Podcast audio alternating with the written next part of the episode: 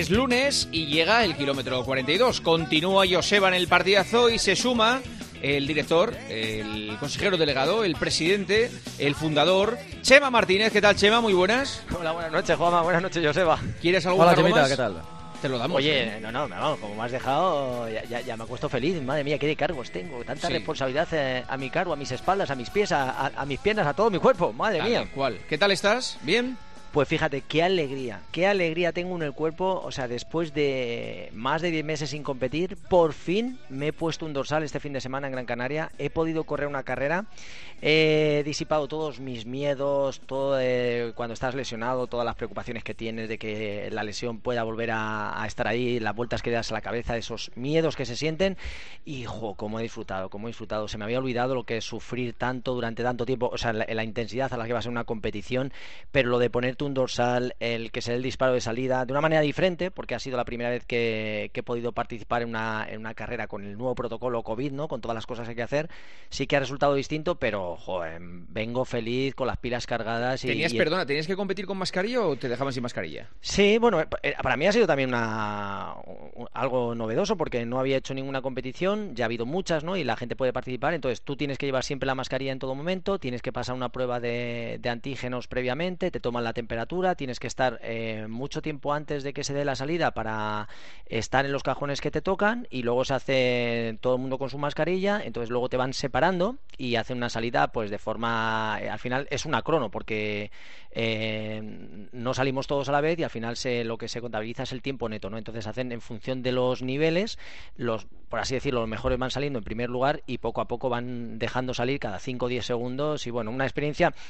es distinto a lo que estamos acostumbrados, pero sí que cierto que se te quita el- esa necesidad de correr, ¿no? Y, por lo menos a, a mí me ha servido, he disfrutado, pero se te ve distinto porque no sabes contra quién compites, eres tú mismo. Es una competición en la que compites contra ti mismo porque no ves a nadie delante, detrás, bueno, salvo que alguien te pueda pasar que va más rápido que tú, pero normal es que los primeros vayan, vayan delante. Y la mascarilla la llevas y cuando sales eh, y han transcurrido un cierto tiempo que ellos te avisan, es cuando te la tienes que quitar y luego al llegar a la meta otra vez te las vuelves eh, a poner. El habituallamiento también está muy controlado porque tú tienes que llevar tu propio vaso.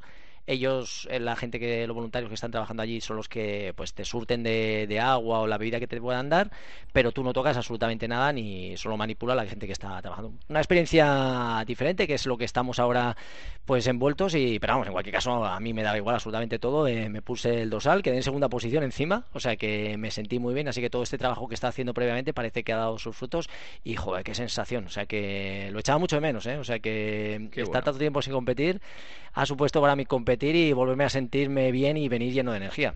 Muy bien, muy bien. no está bien, mal, ¿eh? no está, muy no está mal Oye, imagino de que esas medidas serán más, más o menos las mismas que el próximo fin de semana en el, en el Palau Luis Puig de Valencia, donde se va a disputar el Gran Premio de Ciudad de Valencia, que va a haber con, de- con la presencia de 32 campeones nacionales.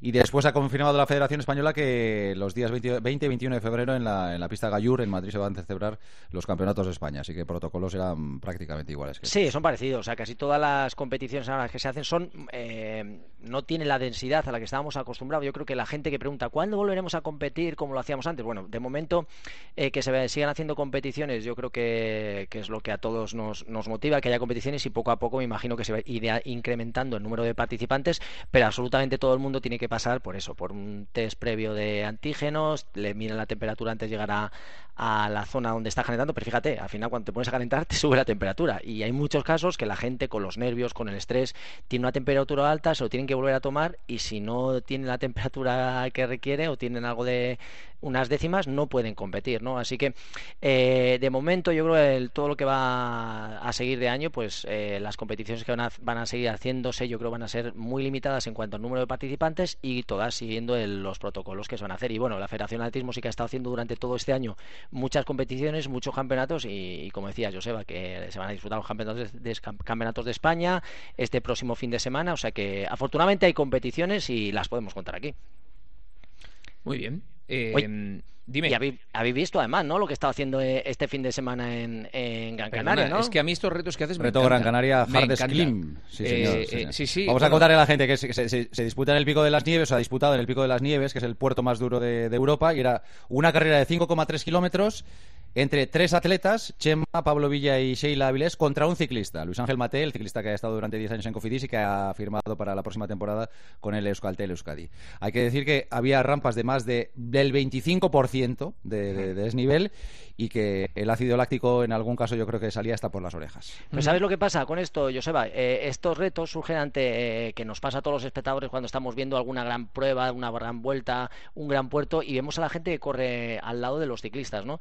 Y siempre ha surgido la, la duda de, de, quién puede correr más rápido y la realidad es que, bueno, este tipo de, de test poco es para eh, un poco igualando las condiciones. Eh, lógicamente los ciclistas profesionales suben como, como bestias, los atletas subimos como podamos, pero estamos más limitados. Y en este caso que el, el, el, reto se acota mucho lo que es el puerto, que tiene creo que 20 kilómetros, y bueno, lo acotamos un poquillo para que realmente hubiera desafío y fuera de verdad, ¿no? Y en vez de ser un atleta el que se enfrenta al ciclista, que lógicamente tiene las de ganar, pues hicimos un equipo de, de tres atletas para intentar fastidiar un poquito al ciclista. Y, y, y ganó eh, en el sprint, en la, en bueno, la misma línea, ¿no? Yo creo que, que el amigo Mate fue controlado en todo momento y vamos, casi le da tiempo a habituallarse en camino que nos hubiera dado a nosotros el habituamiento. Iba muy sobrado. Yo no sé si está en forma o es que ha cambiado de equipo y está con las pilas cargadas a tope, pero vaya manera de subir. Yo no sabía que era tan escalador el tío. Y, igual iba con eléctrica, como algún globero ayer. Luis Ángel. Buenas noches. Muy buenas. Eh, bienvenido al kilómetro 42. Que, eh... Encantado de estar con vosotros. Nada, nada. Oye, me, me, han dicho que es mejor invitarte a una entrevista que invitarte a comer, que creo que comer arruinas a, vamos, a, a varias familias si te invitamos a comer. ¿Cómo es mucho o qué? Hombre, yo como, pero que ahí el que tenéis también, que sepáis que cuando llegué, cuando reservaba en el CAR de Sierra Nevada, lo, los distribuidores de frutas se echaban a temblar. Sí, no sí, comía sí. fruta ni nada. Los comía por camiones, come, come la fruta por, por trailers. Bueno, sí, sí. hubieras alucinado vi, vi, viéndole un desayuno de, de, Luis. O sea, cuéntanos un poco el desayuno para que Juanma se alucine. A ver, ¿cuál te... es el desayuno? A ver, a ver, a ver. Sorprende. El desayuno, bueno, una tortilla con dos huevos, eh, cuatro tostadas con tomate, aceite y jamón. Pero no cuatro tostadas, eh, espera, cuatro tostadas de pan de rústico, o sea, de la grande. Sí, sí. De pan de verdad, ¿no? Vale, eso venga, es, eso cuatro es. con, con, aceite, Coño, tomate y jamón. Va a hacer seis horas luego, ¿qué quiere? Sí. ¿Qué más? Sigue, sigue. luego, pues nada, una, un poco de frutita, una pera, una manzana y una naranja. Joder. Y, y, yo no sé, me, yo no sé si me he dejado algo por ahí, Chema. ¿Los cereales? ¿No le diste a los cereales por ¿Café ahí? no? ¿No tomas café? No había, no había avena, sí. No, no cogí avena porque no había, pero normalmente también un poquito de avena, sí, sí, por supuesto. Y el té verde y el café, claro que sí, sí, sí. Ah, muy bien. Oye, en esa jornada de seis horas... Además, lo, lo, mejor de todo fue que mira que grande Canarias, que yo salí a hacer seis horas y me fui a encontrar a Chema en la dulcería para comprarnos una pastel, una, una palmera Las de chocolate. Real, ¿eh? Con la vida misma. En, en, en... Oye, Luis Ángel, ¿qué gasto calórico tenéis en un entrenamiento de estos de seis horas? ¿En una jornada de estas? Mm, bueno, también depende mucho de eso, de, de la intensidad, pero bueno, como te, como te, puedes imaginar, pues seis horas encima de la bici, sobre todo allí en Canarias, que me parece que acumulé 3.800 metros de desnivel, pues da, da para mucho. Al final lo que haces en esos días es un desayuno fuerte, luego durante el entrenamiento te vas habituando y el objetivo precisamente es el de ir quemando grasas, por ahí desayunas fuerte sí, pero luego saltas la comida y aguantas ya hasta, hasta la cena. Pero 3.800 metros de desnivel es una etapa dura del Tour de Francia, ¿no? Más o menos. No, no, por supuesto. Al final, sí, sí, claro. muchas veces estoy cansado de oír que en España no hay montaña, que, que, que nos faltan los puertos que tienen que tienen en el Tour, en el Giro y nada más lejos de la realidad. Eh, como dice Chema, este fin de hemos estado en Canarias, que es un auténtico, en este caso en Gran Canaria, que es un auténtico paraíso en cuanto a en cuanto a puertos, el Pico de las Nieves, por, por, por cualquiera de sus diferentes y múltiples vertientes, es un puerto que no le tiene nada que envidiar a ninguno de los más duros del mundo y, y bueno, ojalá, porque no, algún día el poder ver la Vuelta Ciclista a España en, en Canarias, que, que, que la gente se sorprendería pero no pudimos contigo, ¿eh? Al final, mira que intentamos poner difícil, incluso pusimos a una mujer guapa para ver si te despistaba a mitad del no, relevo, te, pero tengo decir, nada. Tengo que decir en vuestro favor que el puerto era, era muy duro, tenía rampones, como habéis dicho, por encima del 25%, que ahí se iguala muchísimo la cosa, pero el tema son los descansos. Había mmm, por lo menos cuatro descansillos en los que, claro, la bici corre mucho, eh, podías mmm, bajar dientes y poner un desarrollo que te permitía hacer mucho más Yo los dientes lo que hacía era apretarlos. Yo, yo ni bajaba ni subía, Luis. Yo lo que hacía era apretar los dientes ahí a tope. No, no, tengo que decir que cuando cogiste todo el relevo dije, me cago en Dios, como haga este los, lo- como haga los 100 metros que ha hecho hasta arriba, Salí como si no hubiera un mañana. Yo salí como si no hubiera un mañana, pero iba muy, muy sobrado y, y bueno, fue una experiencia divertida. O sea que yo creo que al final, sí, sobre todo que a todos nos surge la, la idea. Ya estaba diciendo la gente, oye, ¿se puede de verdad, ganar al ciclista si subes eh, tú por el campo? Por- hombre, yo creo que al final lo que se trata es de poner como un Claro. hándicap, ¿no? Y en este caso yo creo que el hándicap es la próxima vez o ponerle a comer como un bestia a principio de puerto para que tarde un poco más o que se meta antes 100 kilómetros para que llegue un poquito más tostado. Porque- Oye, Luis Ángel, eh, eh, Chema le da a la bici. ¿Tú correr, corres algo? Yo correr no corro porque he tenido bastantes problemas de rodillas y el impacto me da bastante miedo y no, no, no, no me atrevo todavía a correr. Me encanta, lo que pasa pues eso, que hasta que no sea profesional pues no, no, no podré dedicar un poquito más de, de tiempo a ello. Mm. Pero vamos a decir que Chema, ya veis, ya veis lo fino que está y dicen por ahí las malas lenguas que va como un tiro en bici. Bueno, y- va como un tiro en todo. O sea, es que- no, no, es que no. Dice que lleva no sé cuánto tiempo sin competir. Habrá que ver- habrá, habría que haberlo visto estas navidades al parchí o a lo que sea allí en su casa compitiendo. O- oye, Luis Ángel, una curiosidad que tengo. Eh, tú eres buen amigo de Eder Sarabia. En el vídeo en el que anuncias que fichas por el Euskaltel Euskadi, ¿tú se lo comunicas a él o se lo habías comunicado antes? Yo se lo había, yo se lo comunico en el vídeo directamente. En el vídeo. sí.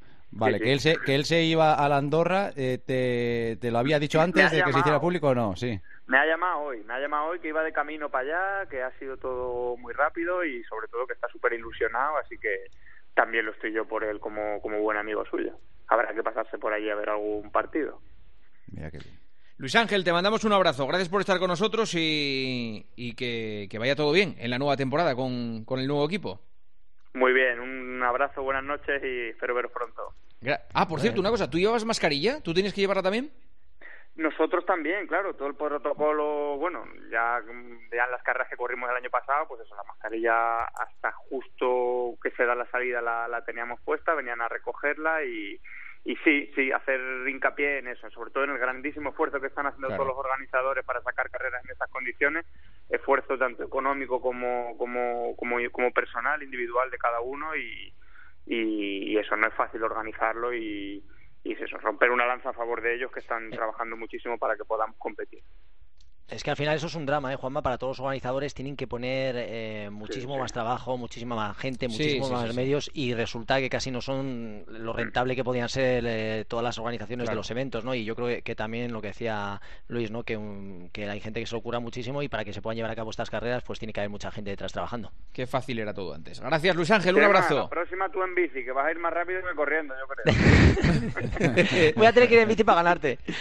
un abrazo, Luis Ángel. Buenas noches, un abrazo. Gracias. Un abrazo. De- decía antes lo de lo de Globero con eléctrica, porque eh, estaba comentando esta tarde con, con Chema que ayer colgué una foto que había saca- sacado la, la eléctrica en la nieve y hay gente a la que le parece muy mal que, que alguien dé un paseo con una bicicleta eléctrica, pero realmente, o sea, que se enfadan mucho. Es como los que suben eh, los montes, las montañas grandes con oxígeno, más o menos. No, pero bueno. Yo creo que eh, no es lo mismo, yo Yo creo que no es lo mismo. Ay, sí, yo- a- a- al, purista le molesta muchísimo las dos cosas. Sí, al purista sí, le molesta no, bueno, absolutamente todo. Eso de a partir de la base que al purista Sí, le molesta absolutamente todo. Pero, pero, pero, por ejemplo, eh, eh, eh, los que quieran usar una bici eléctrica, si no están compitiendo contra nadie, han salido a dar un paseo, darán la vuelta que les dé la real gana. Y al día siguiente sacarán la que les dé la, la bici de montaña y otro día la de carretera, si es que las tienen.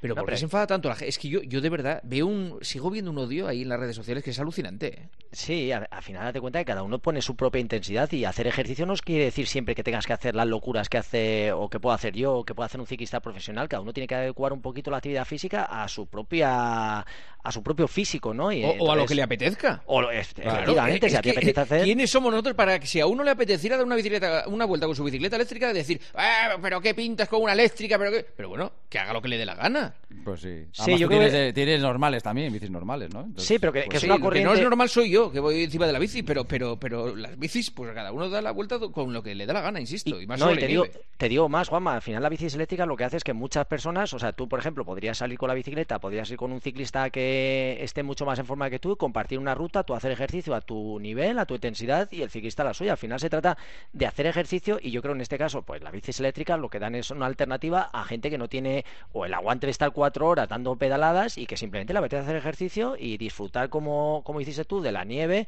de decir, ostras, eh, yo por, por lo menos no lo hice porque me daba miedo, ya hubiera sido bici eléctrica o sin bici eléctrica, a mí no me atrevo por ir por los caminos con nieve, o sea que al final me parece que los puristas en, en este caso y en muchos casos son demasiado crueles, ¿no? Y se tendrían que mirar ellos mismos a ver lo que hacen y en este caso una actividad que puede estar perfectamente, vamos, que no es que sea lícita, sino que si te apetece hacerla, lógicamente la, la puedes hacer y que te digan lo que sea.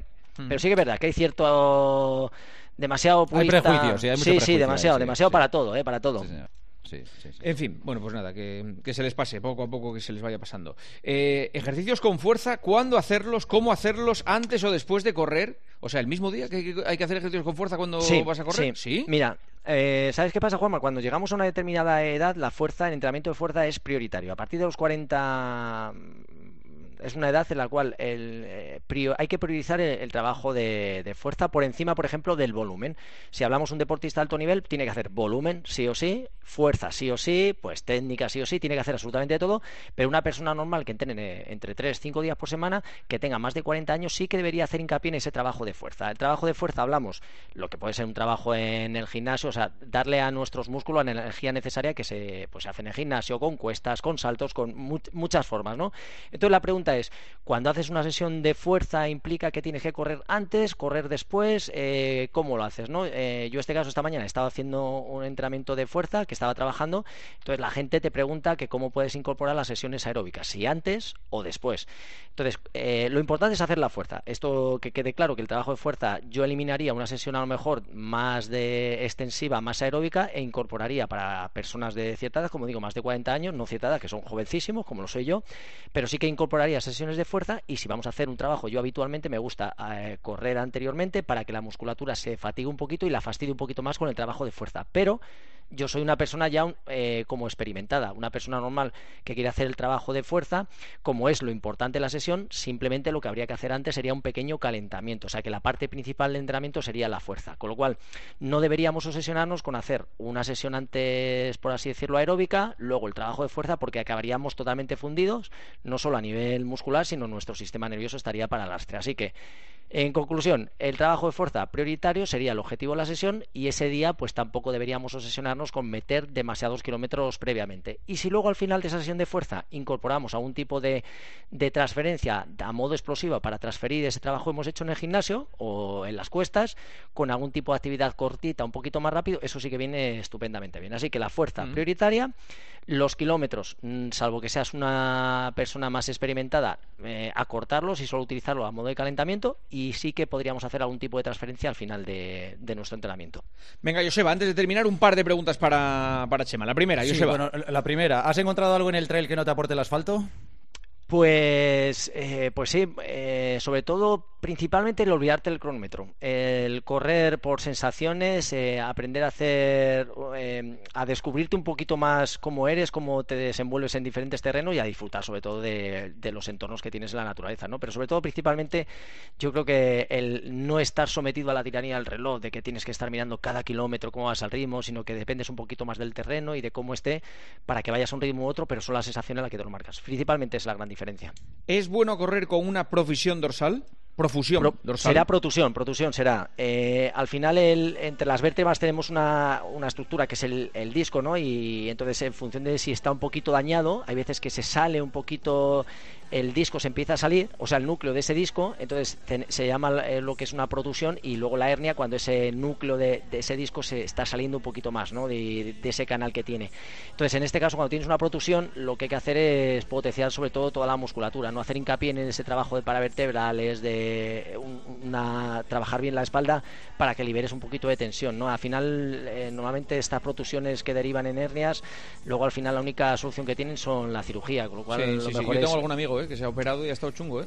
Sí, sí, o sea, es, eh, es, es jodido robado, sí. es, es complicado. ¿Jodido ibas por- a decir, Chema? Sí, ¿Tipo sí. Joseba? Sí, iba a decir jodido, sí, es verdad. Sí, sí, Vale. además, eh, Y doloroso. que te Sí. toquen la, la espalda así, la- las vértebras, así que cuando se empieza a tener este tipo de problemas, sobre todo hacer un trabajo muy muy específico de, de potenciar toda la musculatura paravertebral y, y- y que tengas una espalda bien trabajada para que liberar de, de tensión a, a esas hernias, ¿no? Y evitar que, que ese disco se salga más, ¿no? Que ese núcleo. Oye, y déjanos, eh, o vamos a mandarle entre todos un abrazo a, a Dani Allande, que nos ha escrito desde la antigua Manchuria, en China, para decirnos, como el año, la semana pasada hablábamos del frío, que se puede correr con frío extremo si vas bien equipado. Allí están ahora mismo a 20 grados bajo cero y Dani Allande, que algún día nos contará qué hace allí, sale a correr. Joder, Desde China, ¿eh? Que nos escuchan. Desde China. Qué maravilla, qué Pues maravilla. un abrazo para él. Eh, gracias, Chema. Un abrazo Buenas para noches. ti. Adiós, Buenas- Joseba. Hasta mañana, gracias, chao.